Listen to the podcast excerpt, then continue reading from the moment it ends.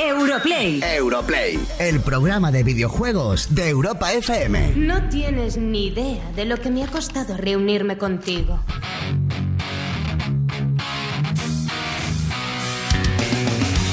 ¿Qué es el arte?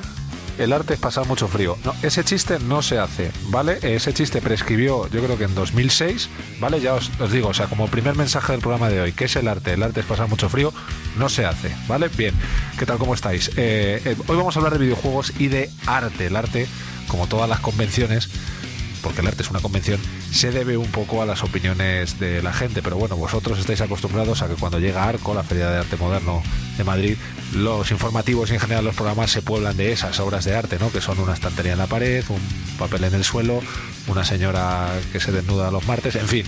Que, el arte eh, parece ser aquello de lo que mucha gente muy seria considera arte. Hoy vamos a hablar de los videojuegos como arte. La pregunta es evidente. Si el cine es el séptimo arte, que también vamos a hablar hoy en el programa del séptimo arte del videojuego, ¿cuál es el octavo? ¿El noveno? ¿El décimo? De momento tenemos que pelear porque lo consideren arte, que estamos en esa pelea. Pero la pregunta es muy sencilla. Si un señor hace una película y eso se considera arte, un videojuego que es como una película en la que tú entras es más que arte, es recontraarte. Hablaremos un poquito más de ese tema, de videojuegos de arte, de séptimo arte y de un montón de cosas más. Porque tenemos un programa que no es porque yo lo diga porque sea el señor que lo presenta con Kiko Bejar, es que tenemos un programa que si no es el mejor que hemos hecho, casi seguro. Vamos para allá. La mayor comunidad de players de la radio. Europlay, Europlay, con Quique